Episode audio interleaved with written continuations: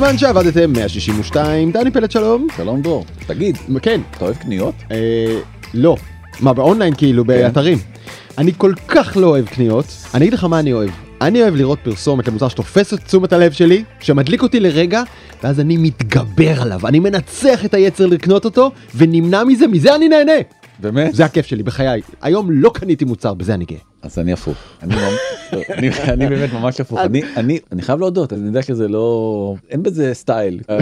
להגיד שאתה אוהב קניות, נכון? אבל דברים כאלה מהלמטה, קופסאות פלסטיק לאריזת מזון. הקניות המטופשות האלה באליאקספרס, על זה אני חולה. מה, גם במקסטוק וזה? ממלא דברים ב... לא, זה אני לא אוהב. אונליין. אופליין אני שונא. אבל אני בכל זאת רוצה שנדבר היום בפרק. קראו הרבה מאוד דברים ונעשה פרק שהוא כולו סביב שופינג. גם בעולם וגם בישראל. בוא נתחיל עם דצמבר המר, נכון? נדבר עליו עוד מעט, על שלל אתרי מסחר ישראלים שנסגרו, azrieli.com בדצמבר נסגר.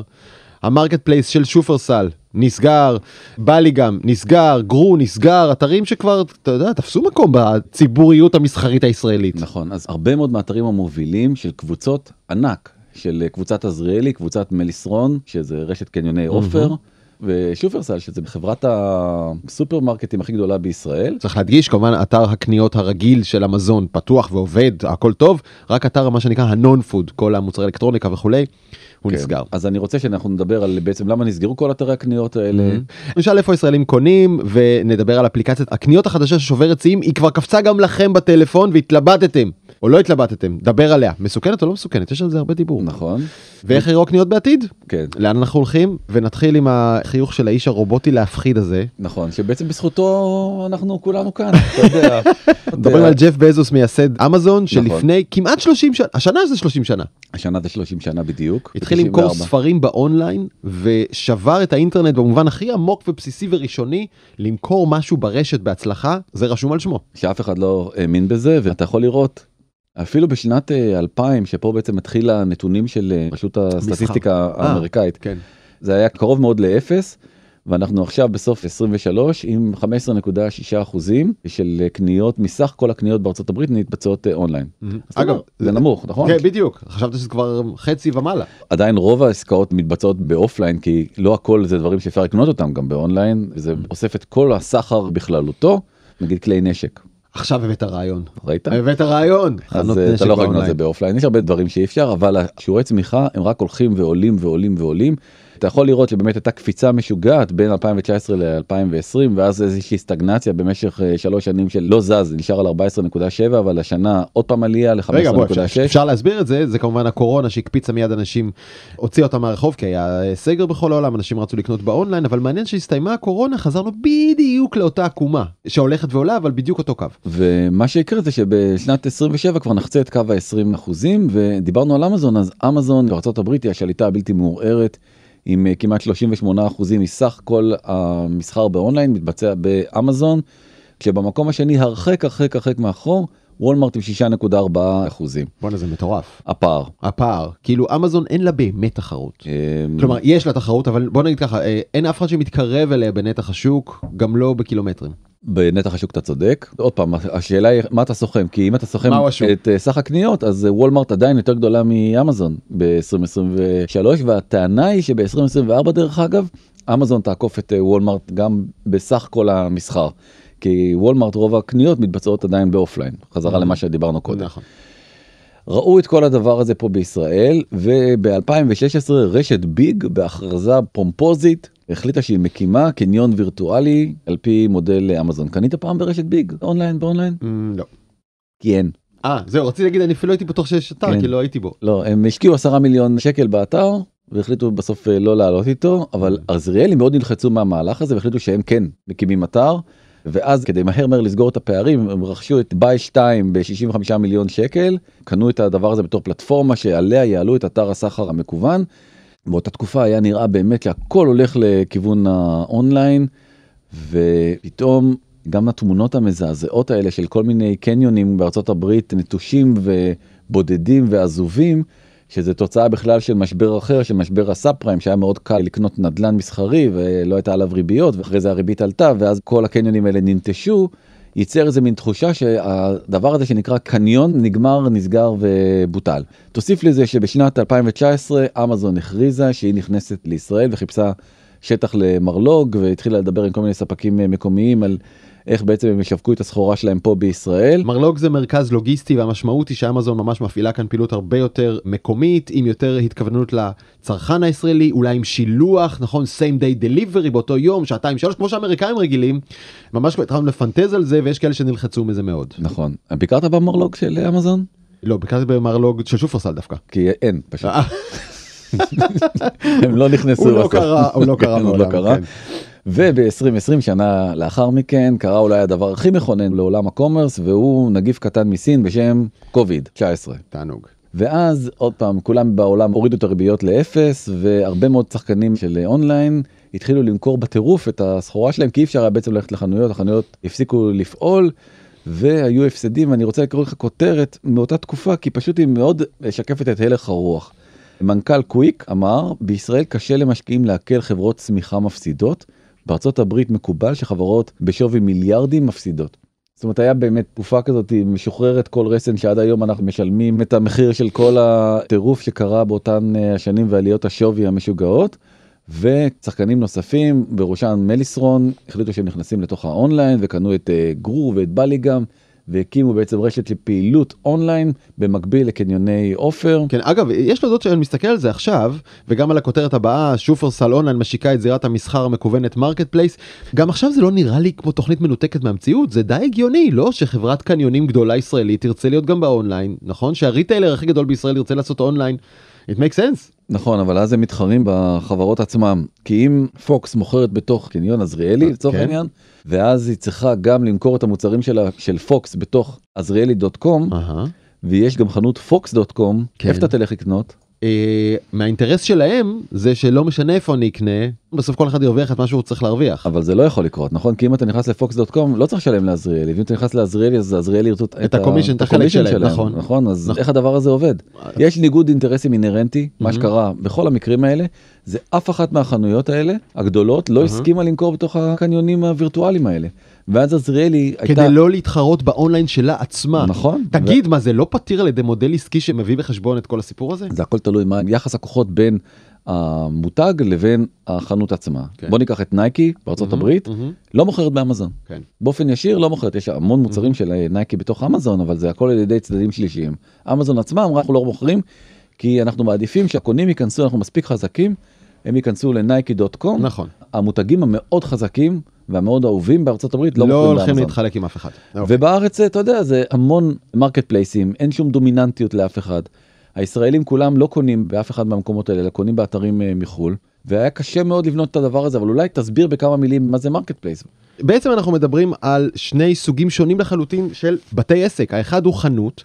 החנות שאנחנו רגילים היא, יש לה סחורה, אתה נכנס, קונה מהסחורה של החנות. אבל מרקט פלייס זה בעצם דומה למה שאנחנו מכירים כאמזון. עסק גדול שבו חנויות שונות יכולות למכור את המוצרים שלהן להרבה לקוחות. ואתה כלקוח מהזווית שלך, כשאתה מחפש מוצר, אתה תקבל הצעות למוצרים שונים או דומים מחנויות שונות על גבי אותו אתר. אנחנו רגילים לחוויה הזאת כבר באמזון וגם באלי אקספרס. הנה אותו מוצר שבעלי עסק שונים מוכרים אותו, לפעמים בתנאים שונים, לפעמים מתחרים ממש על אגורות או על סנטים ברכישה. אז יש חנות, יש מרקט פלייס, ויש גם את באמצע, את השילוב שלהם, שזה מה שאמזון באמת עושה. יש בה מרקט פלייס שבה כל אחד יכול להציע את המוצרים שלו, אבל גם היא מוכרת את המוצרים שהיא בעצמה עומדת מאחוריהם, ושם אם זה נשמע לכם כמו ניגוד עניינים מובנה, אתם צודקים. נכון. זה דרך אגב, רוב החקירות שלהם על הגבלים תאגידים, זה סביב הנקודות המסוימות האלה, ששם הרשות למניעת תחרות טוענת שיש להם יתרון לא הוגן, כי הם מבינים את הדאטה של כל השחקנים האחרים שמוכרים בחנות יותר טוב מכל אחד אחר, כי הם היחידים שהם אוספים את כל המידע הזה, יכולים לייצר את המוצרים, והם יודעים בדיוק כמה עולה מוצר וכמה מרוויחים עליו, והם עושים את זה כדי לפתח בעצמם מוצרים בקטגוריות שהם יכולים לנצח בהם, אתה מבין? רק לתקן, זה לא הרשות למניעת תחרות, זה הרשות לתחרות או הרשות להגבלים עסקיים. תחרות זה טוב, אנחנו רוצים תחרות. נכון, אמרת כבר כן. המצאת הרשות חדשה. הרשות לאהבת תחרות. בדיוק, היא הייתה ברוסיה הסובייטית, הרשות למניעת תחרות. כן, אתה רואה ממש בפרק זמן של שבוע, כל החברות הגדולות בישראל מליסרון, שופרסל ועזריאלי החליטו שהן יורדות מהעניין הזה של קניונים וירטואליים ומפסיקות עם הדבר הזה. הכל בגלל הסיבה הזאת, בגלל ניגוד העניינים המובנה עם המותגים שלא הסכימו לשים את המוצרים שם, ואז החנויות היו לא מספיק אטרקטיביות כי ההיצע היה לא אטרקטיבי? שאלה מעולה. ממש שאלה מעולה. אין לי תשובה חד משמעית. אתה האדם היחיד בעולם שאומר שאלה מעולה על שאלה שאין לו תשובה אליה. רוב האנשים, שאלה מעולה היא כשיש לך את התשובה מדויקת מוכנה כבר. אז אין לי תשובה מצוינת. אני חושב שזה שילוב של הרבה מאוד דברים, אבל אתה יכול לראות שכלכליסט עשו ניתוח, עזריאלי הפסידה 313 מיליון שקלים על המיזם הזה שנקרא... במהלך 6 שנים של קיומו. נכון, ואני רוצה שתקרא שנייה מתוך ההודעה לבורסה שקבוצת עזריאלי פרסמה. היום הודיעה הקבוצה על סגירת פעילות האתר, הודעת הסגירה התקבלה על בסיס הערכות הקבוצה, כי שוק המסחר האלקטרוני בישראל עדיין אינו מפותח דיו, עם אחוז חדירה נמוך ונוכחות משמעותית של אתרים גלובליים, זאת בנוסף לרגולציה מקומית שמחזקת אתרים גלובליים על חשבון אתרים מקומיים. אוקיי. על התחרות של האתרים הגלובליים במקומים מיד נדבר, זה נושא מעניין וששווה לדון בו, אבל אחוז החדירה הנמוך של המסחר האלקטרוני לישראל, זה קצת מוזר לי. נכון, וגם לא קראת את הסוגריים שגם עליהם נדבר, אז תמשיך לסוגריים. כדוגמת פטור ממע"מ לאתרים בינלאומיים בלבד, אגב טענה ולידית לחלוטין. אוקיי, אז בואו שניה נדבר על הנתונים. בישראל מאוד מאוד אוהבים אונליין. 38% מהישראלים קונים באונליין. הערכה של EY זה ש4.5 מיליון ישראלים קונים אונליין ב25 מיליארד ש"ח, ואני מראה איזשהו נתון שפורסם בגלובס ביולי, האתר הכי פופולרי בישראל הוא אלי אקספרס, במקום השני אמזון, במקום השלישי שיין, אחרי זה בוקינג, איי-הרב, זה די מדהים. כל החמישייה הראשונה, שום דבר לא ישראלי. כן, וגם אחר כך אגב הרוב לא ישראלים. נכון. הסתננו לכאן ביימי וטרמינל איקס. אבל אני רוצה להגיע איתך לסיבה ללמה 5 האתרים הראשונים הם האתרים המובילים. כתבה שפורסמה בוויינט ממש לא מזמן בסוף נובמבר. אתה יודע, בנובמבר הייתה בעיית משלוחים, בגלל שהטיסות לישראל הפסיקו, היה בעיה עם כל המשלוחים. בוויינט לקחו כמה דוגמאות למוצרים שאפשר לקנות אותם באמזון ואפשר לקנות אותם בארץ. הדוגמה הראשונה שהם הביאו זה דוגמה של אוזניות סטיל סיריס, לא מכיר את האוזניות האלה, אוזניות גיימינג, שעולות 224 שקלים. אני רוצה להתייחס למע"מ, אז אני הוספתי להם מע"מ, כאילו הם היו צריכים לשלם גם מע"מ, זה 262 שקלים עם מע"מ. המחיר הכי זול בישראל עומד על 430 שקלים. כן. חצי, כולל המע"מ, כן. מהמחיר של אותן אוזניות. מצלמת פוג'י-פילם כזאת, מאוד מגניבה, כן. אתה יודע, כזאת, כמו פולרויד של 2000, עולה באמזון 261 שקלים. כי הוספתי מע"מ, לבטל את הטענה הזאת, זה 305 שקלים, הכי זול בישראל, 367 שקלים. כן, וזה עכשיו מציאה, שההבדל הוא כל כך קטן. נכון, ואתה רואה שזה נמכר בחנויות אחרות ב-570 שקלים. וואו. יותר מפי 2. שמע, אני חייב לספר לך, יש לי אולפן קטנצ'יק בבית, הייתי צריך את המקל הזה שמחזיק מצלמה ותאורה, בסדר? הלכתי לחנות צילום ישראלית ידועה ומוכרת ונחשבת ומקצועית, וחיפשתי זה שם כמעט 800 שקל. התקשרתי להם, אמרתי, תשמעו, אני רוצה לראות שזה מתאים לצרכה, אני יכול לבוא ולגעת במוצר, לראות שהוא טוב, שהוא חזק, שהוא עובד לי, לא, זה באריזה, אתה לא יכול לגעת. אוקיי, אז למה שאני אסע לחנות? בוא נבדוק שנייה באונליין. ה-760 שקל הפכו להיות 200. באונליין, כולל משלוח עד הבית, הקופסה הגיעה לי מסין לדלת. שמע, פי 4. כן. שום סיבה בעולם, ואם הייתה סיבה שאני אלך לחנות הפיזית הישראלית כדי לגעת המוצר, אז גם אותה לקחו לי.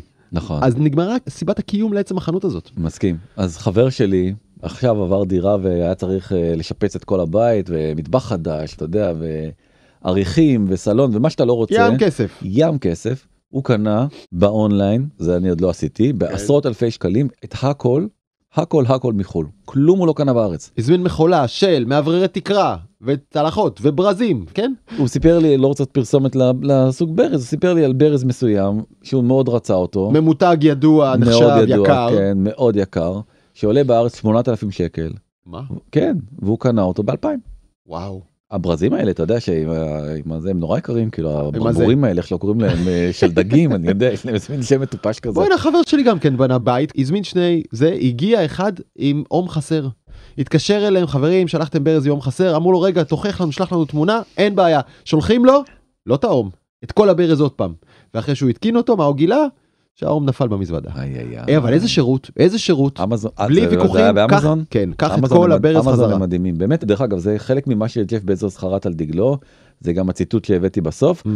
קרה לי אותו דבר עם אמזון, עם צלחות, קניתי צלחות כאלה בלתי נשברות. בלתי נשברות. קורל, אתה מכיר את ה... זכוכית שבלתי זה? כן, בדיוק. גורילה גלאס של האייפון וזה, זה הכל שסטיב ג'ובס התחנן בפני היצרן שיהיה מוכן למכור לו את הזכוכית לאייפון, כי הוא לא רצה פלסטיק, אתה יודע, התחושה כזאת היא... נכון, מאפנה. שני זה המסכי מגע היו כאלה מאפנים, הוא אמר לו, לא חייב את זכוכית, הוא שכנע אותם דרך אגב, וככה בעצם האייפון הוא עם זכוכית שנשברת, ושמים כולם פלסטיק מעל, ואז מה עשינו בזה?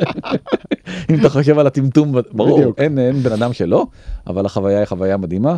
דרך אגב, איך אתה יודע אם מישהו ממש ממש עשיר? נכון, שהוא הולך עם אייפון בלי ציפוי מגן ובלי כיסוי. נכון. יש לי חבר כזה. א' א', אהלן. אתה יושב כאילו בפגישה מול בן אדם כזה, ואתה מרגיש בוא נעמש כאן מישהו שחי על הקצה. שחי על הקצה. מעולה. לא משנה, אז הם אמרו לי, תשלח לנו את שתי צלחות. רגע, הזמנת תריסר צלחות? נכון, שתיים היו בלתי שבורות, הגיעו שתיים שבורות. שתיים שבורות.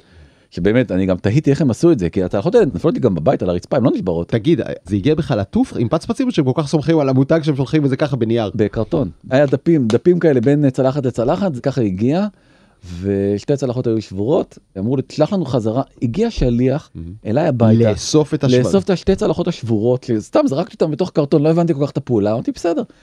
שלחו לי סט שלם חדש, חזרה. עוד תריסר צלחות. עוד. אתה אומר, וואו, א', אתה נהיה שבוי של אמזון לנצח, אתה אומר, ברמת שירות שאין כמוה.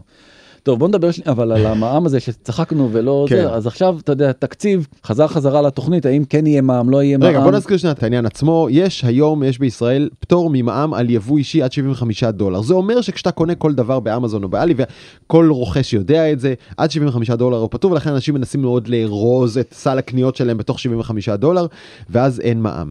ואז אתה אומר, רגע, למה בעצם מגיע נכון? לרכישה באמזון, שאגב זה דבר שעושים המעמדות העשירים יותר בישראל, ובכל מקום אחר, הנגישים יותר לאינטרנט, למה לעשירים יותר והיכולים יותר שקונים בחול, מגיע הנחה לא תחרותית מול חנויות ישראליות? נכון. איך זה הוגן? הטענה היא שזה לא הוגן, של החנויות האלה, זאת הטענה, וזאת גם בעצם מה שבדיווח הזה שהקראנו קודם של עזריאלי לשוק, ואומרים, זאת הסיבה שנכשלנו, $75, למרות שהראיתי לך שזה באמת שטויות. מבקר המדינה התייחס לנקודה הזאת בדוח האחרון שלו שהתפרסם לפני כמה שבועות ואמר, ההפך, $75 זה לא מספיק. צריך להעלות את הרף הזה של $75 הרבה מעלה. ומה הסיבה? נתן לך לקרוא את הסיבה. לבחון את הגדלת הפטור ממיסים ביבוא אישי ככלי נוסף להפחתת יוקר המחיה, ממליץ מבקר המדינה, ואף לשקול הגדלת הפטור ממס לגבי מוצרים ותחומים שבהם, שימו לב, קיימים כשל שוק או ניצול לרעה וגביית מחיר מופרז של מונופולים או יבואנים בלעדים בעלי כוח שוק משמעותי. כלומר, מודה מבקר המדינה בכישלונה המובנה של מדינת ישראל, של רשות התחרות שלנו באכיפת תחרות ואי ניצול של כשלי שוק וגביית מחיר מופרז על ידי מי שמחזיקים ברישיון הבלעדי ליבוא מותגים. אנחנו לא מצליחים לייצר מחיר נורמלי, לא מצליחים לייצר תחרות, אז טוב, בוא ניתן לאנשים, בוא נדע אותם לקנות מחוץ לישראל. שזה אגב הפוך מהאינטרס המסחרי הישראלי. נכון, אבל אם אתה יכול לקנות משחת שיניים כזו או אחרת באמזון, דרך אגב, אני מכיר מלא אנשים שעושים את זה. נכון. סכיני גילוח, כל הדברים האלה, דאודורנט. אתה יכול לקנות אותם בחול, ואז אם אתה קונה אותם בחול, אז זה מפעיל לחץ על היבואנים המקומיים, להוריד את המחיר, כי יש אלטרנטיבה. נכון. מצד שני, אני מודה שכואב לי, ממש כואב לי לראות את ישראל מודה ככה בחוסר יכולתה, באוזלת ידה, נכון? חוסר אונים. אנחנו לא יכולים לאכוף מחירים נורמליים בשוק, לכו תקנו בחול, נשמע לי כאילו יבוא מקביל היה צריך להיות כאן הפתרון, יבוא מקביל שמותר בחוק, גם זה אגב המחוקק ניסה לעשות, זה פשוט לא מצליח. נכון, הבעיה שפשוט הקשרים בין היבואנים לבין הספקים הם כל כך חזקים, שקשה מאוד לפורר את הקשר הזה, ולאפשר יבוא מקביל, כי בסוף זה משרת, אם יש יבואן מאוד חזק, שמחובר לאיזשהו ספק מאוד חזק, זה מאוד משרת את הספק. כי הוא יודע שהוא יכול להזרים מוצרים שיש להם ביקוש קשיח במחיר מאוד גבוה. כן. אין אינטרס. נחזור חזרה לעניין הסיבות. יש עוד סיבה שדווקא היא סיבה בעייתית ונותנת יתרון לגודל. אמזון, הדוח השנתי המלא האחרון היה ב-2022, הפסידה כסף על הפעילות שלה גם בארצות הברית וגם פעילות הגלובלית, בכל מה שקשור במרקט פלייס עצמו. שזה מדהים, נכון? זה מדהים. אמזון הגדולה הזאת שמחזיקה 37% נתח שוק בארצות הברית, היא בסוף חברה הפסדית בכל מה שקשור לפעילות המסחר. נכון, היא הפסידה $2 מיליארד בארצות הברית, ועוד כמעט $8 מיליארד, סליחה, 7.74 מיליארד דולר, בפעילות הגלובלית, בלשלוח לדני צלחות ולחבר שלך את האומים האלה, נכון? זה, היא הפסידה מלא כסף בדבר הזה. אבל היא הרוויחה $22 מיליארד בפעילות הענן שלה, ב-AWS, ובסוף, לכן היא הייתה חברה רווחית. עכשיו, הטענה של ג'ף בזוס זה שבסוף זה הכל צריך להיות גלגל תנופה אחד גדול, שדבר מזין דבר ודבר מזין דבר. לא רשום פה הכסף האדיר שהם עושים מפרסום. הם הולכים השנה להגיע ל$44 מיליארד הכנסות מפרסום. אבל הטענה שלי ושל רשות התחרות לצורך העניין זה שמפלצת שיכולה להרשות לעצמה להפסיד כמעט $10 מיליארד בשנה על פעילות מסחרית כזאת ולהחזיק נתח שוק כזה, היא בלתי ניתנת לתחרות. היא ניתנת. תכף בסוף אנחנו רואים, העולם זז קדימה וחדשנות זה היופי. אם אפשר לאפשר חדשנות, אז אפשר כל הזמן יהיה לאפשר תחרות חדשה. נגיע חזרה לישראל, עוד סיבה קטנה ופרוזאית שאף אחד לא מזכיר אותה, זה אולי סטארט-אפ קטן שאולי שמעת עליו שנקרא גוגל. גומה? גוגל. גוגל. כן. אתה זוכר את האלה שלפני 20 שנה, אתה יכול לחפש לי בגוגל, כי אני לא יודע איך עושים. אוקיי. אז אני כתבתי עבורך, אני יודע שאתה נורא אוהב לרוץ, חולצת ריצה של אדידס. כן. אם אתה כותב עכשיו חולצת ריצת אדידס בגוגל, אתה מקבל מיד לינקים לרכישת חולצה במנוע חיפוש עצמו. וכולם אני רואה ממומנים, כלומר חברת אדידס ושוז אונליין וטרמינל איקס וספורט ישראל, משביר, כל מה שנמצא כאן, שילם בשביל שהתוצאה שלו תצוף. ומה יש בבולד? מה יש בבולד? מחיר. זה הסיפור. זה הסיפור. ואז בסופו של דבר אין משמעות כמעט לחיפוש בתוך חנויות. נגיד אם אתה רוצה לקנות חולצת ריצה, למה שתיכנס לעזריאלי.com? אם אתה הולך לקניון, זה הגיוני שתחפש בחנויות פיזית. תקטט רגליך ותעבור מחנות לחנות. אבל כשגוגל מציפה לי מיד את המחיר ואתה יכול לקבל החלטה בשבריר שנייה, זה שירות פנטסטי שמייתר את הכניסה לאתרים האלה. נכון, והם מרוויחים על זה כסף, והברנד של החנות הופך להיות משני, כי בסוף מה שחשוב זה הפריט עצמו ומה שאתה קונה. מצד שני צריך לזכור שמי שלא משלם כסף לגוגל לא נמצא בכלל ברשימה הזאת, ויתכן שהוא מוכר את זה בלא 59 אלא 49. נכון, אבל זה פשוט הורג את המסחר בישראל, המהלך הזה של גוגל, ובסוף הקרוסלה הזאת, ככה קוראים לזה, הקרוסלה הזאת, היא הדבר הכי משמעותי להניע קונים ממקום למקום. ג'ק מה, הגיבור שעליו דיברנו כל כך הרבה פעמים, הוא יוצא לקרב גדול מאוד, כי מה שקורה עוברות עליו שנים מאוד דרמטיות. ממש ב-2022, אליבאבא הייתה השחקן הכי גדול בעולם בכל מה שקשור בקומרס, וב-2027 מה קורה? היא מפסידה את המקום הראשון לטובת אמזון. אתה מדבר על זה כאילו זה כבר קרה? זה יקרה בעוד 3 שנים לפי התחזית? נכון, זה יקרה.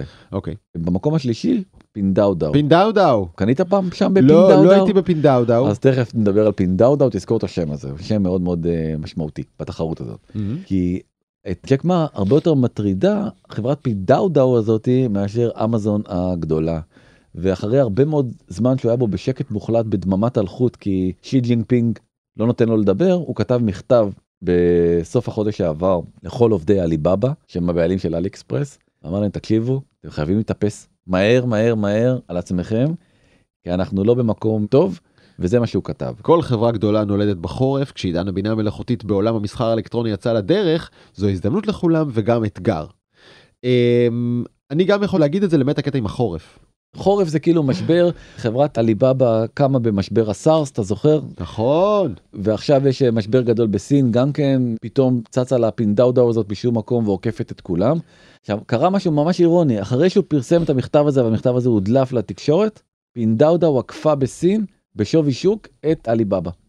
אתה חושב שזה בגלל המכתב? כן. אנשים הבינו שהם בלחץ. כן, אנשים הבינו שהם בלחץ ושיש תחרות חדשה. אז עכשיו פינדאודאו אנחנו לא מכירים, אבל את השם טימו בטח שמעת. ודאי, הוא מזנק לי לטלפון כבר כמה שבועות מכל כיוון. יפה, אז פינדאודאו זו חברת האם של טימו, וטימו זאת האפליקציה שבאמצעותה פינדאודאו מתכננת לכבוש את המערב, קצת כמו דווין שאף אחד לא מכיר בסין, אבל זה טיקטוק. אבל כולם מכירים את טיקטוק.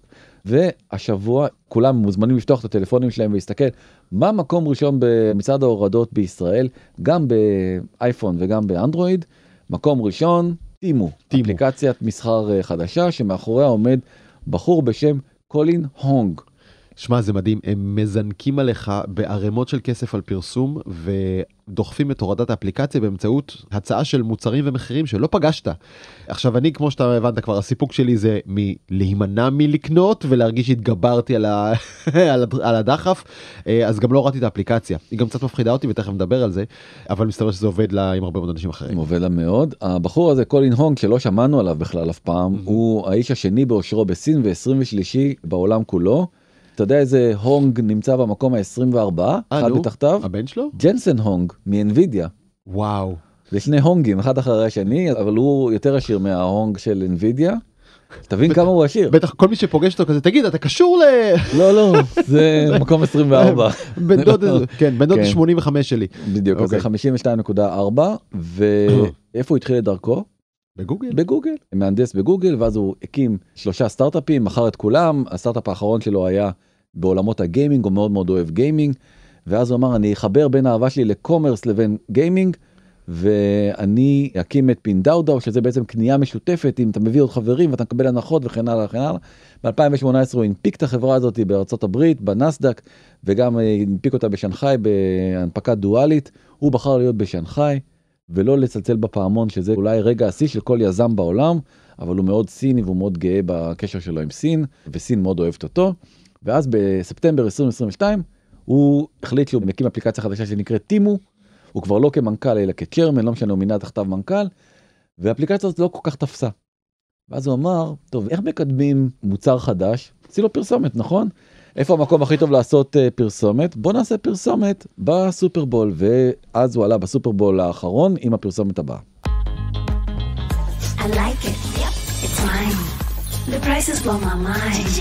כשאתה מסתכל על פרסומת, הפרסומת די סטנדרטית, רואים בחורה שמסתכלת באפליקציה ורואה כל מיני מחירים, והיא לוחצת הכפתורים, ואנשים לובשים את מה שהיא רואה בתוך האפליקציה, אבל מה שבעיקר מדהים זה המחירים המגוחכים, הכל מתחת ל$10. בגדים שנראים בגדי מעצבים, והסלוגן שלהם זה shop like a billionaire, בוא תקנה כמו מיליארדר, כי אתה קונה דברים כאילו נורא נורא נורא שווים, ממש ממש בזול. האפליקציה מאז הדבר הזה פשוט מתפוצצת, ברמות בלתי הגיוניות. שמה, אבל צריך היא מקום ראשון בכל העולם. זה נתן דוגמה את ישראל, אבל היא פשוט מקום ראשון בכל העולם. אני חושב על דבר שקצת קשה לתפוס, איך ייתכן שב-2024, אחרי שיש לנו כבר אמזון, ויש לנו אלי, ויש לנו אין סוף אתרי מסחר, עדיין אפשר לבוא עם בשורה כל כך לא חדשנית של אצלנו מחיר הכי נמוך, מאיפה הם מגלחים ומורידים את המחיר? הם אומרים שהם לוקחים עמלות הרבה יותר נמוכות מהיצרנים הסינים, כמעט הכל מיוצר בסין. תראה דוגמה. מוצר שנמכר באמזון ב-17 פאונד באמזון אנגליה, אותו מוצר בדיוק מחזיק לטלפון, לאופניים, חשוב מאוד. עולה £1.16 בטימו. אותו מוצר. בונה, זה פחות מעשירית, זה לא להזיז את הנקודה העשרונית, זה פחות מזה. זה משוגע. והמשלוח חינם, אז אתה מבין לאן זה הולך, ותראה איך פחות או יותר כל האתרים המפורסמים, אלי אקספרס ושיעין ואמזון, שומרים על כמות קבועה של משתמשים, ומי טסה מעלה מ5 מיליון משתמשים ל70 מיליון משתמשים בפרק זמן של 4 חודשים, טימו. ממש רואים את הדנט בגרף בינואר 23 סביב הסופרבול. נכון. אוקיי, אז מחירים הבנו, אבל מה עוד הם נותנים שכל כך משנה את זה? אז אני רוצה לדבר לך דווקא על חוויית הקניות של 2024, שהיא חוויית קניות מאוד משמעותית, כי היא השתנתה באופן מהותי. מכיר לך מחקר של חברת המחקר e-marketer, שאומרת שחברות כמו טיק טוק וטימו משנות לחלוטין את איך שאנחנו עושים שופינג. אז דור ה-Z, שהוא היום הולך ונכנס ונהיה נתח מאוד משמעותי מתוך אלה שקונים, הם מתחילים את חוויית הקניות שלהם, את חוויית הגילוי המוצרים החדשים, הדיסקאברי, כמו שנקרא באנגלית, או בטיק-טוק או באינסטגרם. 29% מהם מגלים את מוצרים חדשים בטיק-טוק, ו23% מהם מגלים מוצרים חדשים באינסטגרם. באמצעות כל מיני אינפלואנסרים, או כל מיני כאלה אנשים שהם אוהבים. וככה קרה, סיפור מאוד מפורסם שעכשיו מתפוצץ, וגם מוזכר בתוך המחקר הזה, הסיפור של כוס סטנלי, סטנלי קאפ. כוס די סטנדרטית, אני לא רוצה לומר מאפנה. כן, מסוג הכוסות האלה ששומרות משקאות חמים וקרים לדרך. לא, אבל עם קש, כאילו, מי אוהב את הכוסות האלה עם הקש? לא יודע, לא סובל את הכוסות האלה.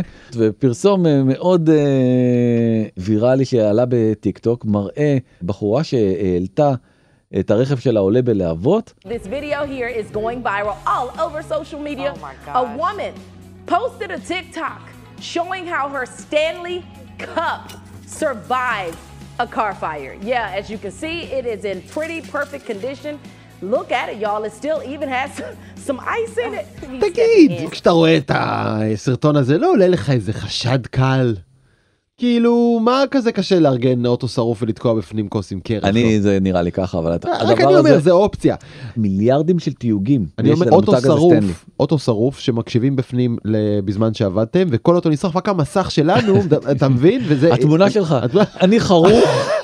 אנחנו נתפוצץ בכזה דבר. כן, אז הדבר הזה כל כך נהיה ויראלי, שהם חתמו הסכם עם טארגט, ואתה יכול לראות ממש בשבוע שעבר, כוס מיוחדת של סטנלי ביחד עם טארגט, שזה הרשת סופרים השנייה בגודלה אחרי וולמארט, ומותר לקנות 2 כוסות בלבד לאדם. האנשים בטירוף מרוקנים מדפים כאילו מדובר באמת בימי הפרסטרויקה שאין לחם בחנויות, ועכשיו קונים, חייבים כוס סטנלי, כאילו פשוט מרוקנים את הדבר הזה לגמרי, לא נשאר כלום, כלום, אתה רואה, לא נשאר שום דבר.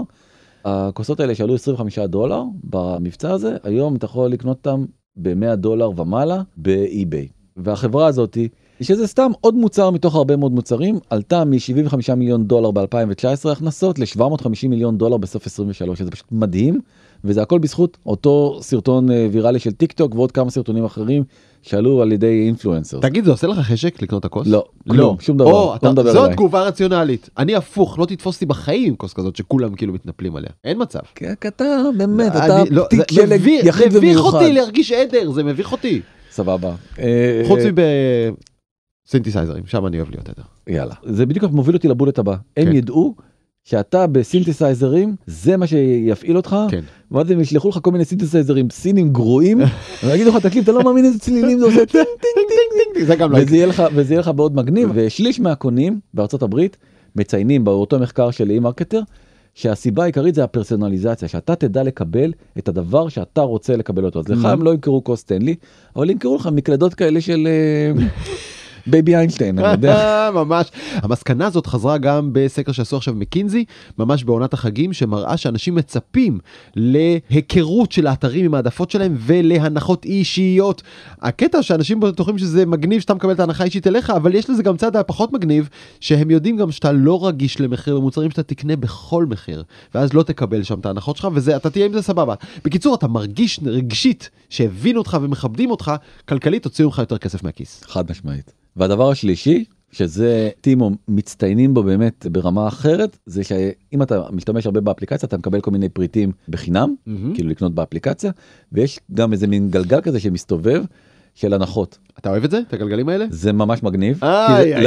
כי זה משחק, והמשחקיות עצמה, הגיימיפיקיישן של האפליקציות קומרס, זה מפעיל להרבה מאוד אנשים. עכשיו תחשוב, זה ממש הגיוני, כי זה דומה מאוד לכל הסלוט משינס שאנשים משחקים בכל מקרה ומתמכרים ומשלמים עליו סתם כסף וירטואלי, אז ככה אתה קונה איזשהו קש בצורה של ברבור. אני יש לי סיפוק מלהגיד, לא, עכשיו תלכי הנחה, עכשיו תלכי, אני לא מאמין לך, אני יודע שתובדת עליי, לכי מפה. אבל אני לא אחזור. אני רוצה להרגיש שאני מתגבר על זה. יפה, אז אתה אולי הרקולס של אתרי הקניות, אבל אני לא, ורוב האנשים בעולם הם לא, ולכן טימו מביסה בזמן של משתמשים באפליקציה, את כל האפליקציות האחרות. יש 18 דקות אנשים נמצאים בטימו, בממוצע, ביום. שזה רק עוד פעם, שיהיה לך בנצ'מרק כזה, אמזון עם 9 דקות ביום. כן, פי 2 מהבא בתור. אז זה מדהים, וגם על אקספרס וגם אי-ביי. לא, 11, לדעתי לפי הגרף הזה 11. זה עדיין, זה הבדל עצום. הבדל עצום. וווקס סיכמו את זה מאוד יפה, הם אומרים, כולנו מתרגשים מ-cheap thrills, וטימו יודעים להגיש לנו את זה בצורה מאוד טובה. צריך להגיד, יש לזה מחיר אדיר, בסביבה, נכון? באקלים, כל הקניות האלה, הייצור שלהם, האריזה שלהם, השילוח שלהם, זה ים, ים, ים, זיהום לסביבה, והאמת שגם מזה אני נהנה, לדעת שלא קניתי זבל עתידי ולא זיימתי את העולם עכשיו. סליחה, אני אסוטה, בסדר? לא, אתה צודק, בזה אין לי מה להגיד, אתה צודק. ואתה יודע ש50% מהמוצרים האלה יגיעו לפח בעוד חודשיים. אתה מתייפייף, אבל אתה צודק. בוא נאמר את האמת. אבל זאת האמת, אני באמת נהנה מזה. אוקיי, מה לגבי הסכנות? תשמע, ראינו דיווחים על זה גם כאן במאקו דיגיטל, על זה שהאפליקציה הזאת, יש עליה דיווחים שהיא נוזקה, שהיא שואבת לך דאטה, שהיא נותנת אותו לסינים, שכרטיס האשראי שלך עכשיו מופקר, ויש כבר אנשים שדיווחו שמכרו את כרטיס האשראי שלהם ונגדבו להם כסף. בקיצור, תמו העולצת לפעמים מרגישה לאנשים כמו סקאם. אז היא לא. אני סגור על זה, אבל אני רוצה להסביר למה. כי זה כאילו הדעה הלא פופולרית כל כך. בוא נתחיל מזה, א', אני אולי אובי, בסדר? אני נאיבי ומאמין לכולם, וחושב שכולם אנשים טובים, ויותר מנקודת הנחה די שגויה על החיים האלה באופן כללי, וכנראה גם הפעם הזאת, בסדר? אז בואו אני שם את זה שנייה, זה הדיסקליימר שאני חייב לשים אותו. אני איתך אגב בלחלק כרטיס אשראי, אין לי בעיה. כן, אז זו חברה ששווה $200 מיליארד בנסדק, ועולה ועולה ועולה, פעם ראשונה. פעם שנייה, זו האפליקציה הכי מורדת בעולם. לא נראה לי שסכם בכזה סדר גודל כבר היה מעורר אתרים יותר רציניים ויותר גדולים מלחקור ולהתעמק פנימה בדבר הזה. עם זאת, היא נותנת הרשאות פרועות. ברגע שאתה מתקין את האפליקציה, אתה נותן הרשאות להמון המון דברים, כמיטב המסורת הסינית. והאפליקציה היא סינית, ובטוח, בטוח, ב100% שיש לממשל הסיני גישה למידע הזה. אבל מה מעניין את זה אם אני קונה עכשיו איזה בובת פופ קטנה לילד שלי? מה אכפת לממשל הסיני? אז אני אומר, אם אתה רוצה להסתכל על זה ברמת הביטחון הלאומי, יש סיכוי שהאפליקציה הזאת היא מסוכנת ברמת הביטחון הלאומי. דרך אגב, בדיוק אותם דברים שאומרים על טיק טוק, צריך להגיד על האפליקציה הזאת. כלומר, אנחנו נמליץ מכאן לעובדי שירותי הביטחון, לחיילינו הנאמנים, נכון? כאלה. אתם עזבו את זה. נכון. כי זה נותן הרשאה לתמונות, וכל מיני דברים מוזרים, כאילו שאתה לא מצפה שהאפליקציה תיתן להם הרשאה. מצד שני, זה אפליקציית פאן וכיף. רצית הנחות אישיות? רצית שנדע מה אתה אוהב? בבקשה. זאת המטרה, ולכן היא נותנת את כל ההרשאות האלה, וממש השבוע היא כבר הפכה לאפליקציית, לאתר השני, עם הכי הרבה ביקורים בעולם. וואו, אתר המסחר השני, עם הכי הרבה ביקורים בעולם. וזה לא נראה כמו טרנד שהולך לעצור. אתה יודע, אני זוכר את הדיבור על זה בשנות ה-80 וה-90, כשקניונים התחילו להתפשט ברחבי הארץ, התובנה העמוקה הזאת שאנשים לא באים לקנות, הם באים כדי לבלות ולהעביר את הזמן בנעימים. והנה התובנה עוד חוזרת לך עכשיו, בדיוק, נכון? זה צריך להיות כיף, לפני שזה אפילו קניות. נכון, ובעיקר כשאתה, הריגוש קורה ברגע הלחיצה על הביי. נכון. לא, אחרי זה ללכת לדואר וזה, זה כזה טיק. אני מת על האנשים האלה שלא זוכרים בכלל מה יש להם בדרך. נכון, יש לך רכבת אווירית של מוצרים בדרך, ואתה לא זוכר בדיוק מה אמרו להגיע, מתי, וכל מיני שחפת, אוי, קיבלתי מתנה מהיקום, מה יש באריזה? בוא נפתח, לא זוכר מה יש פה. ואם חלילה זה מתקלקל, בואו נחזור לאמירה של ג'ף בזוס, שירות הלקוחות הטוב ביותר הוא כזה שהלקוח לא צריך להתקשר אליך ולא צריך לדבר איתך, זה פשוט עובד. ואמזון, כמו שהבאנו כאן דוגמאות שכולם מכירים, אכן מצליחה לממש את הדבר הזה. איך מדברים איתנו, דני? בוואטסאפ 03-7676012, באימייל, בזמן, שטרודל-קשת-tv.com, או בקבוצה הנהדרת שלנו בפייסבוק, בזמן שעבדתם הקבוצה. מתים על השאלות ועל ההערות שלכם. אנחנו נגיד תודה לעורכת שלנו, אפרת מירון, לתומר וולף לסיוע הטכני, ולחברים שלנו במקוניצן, קרמנית זוהר, צלח ודנה גוטרזון. אני תודה. תודה רבה. שופינג מענה.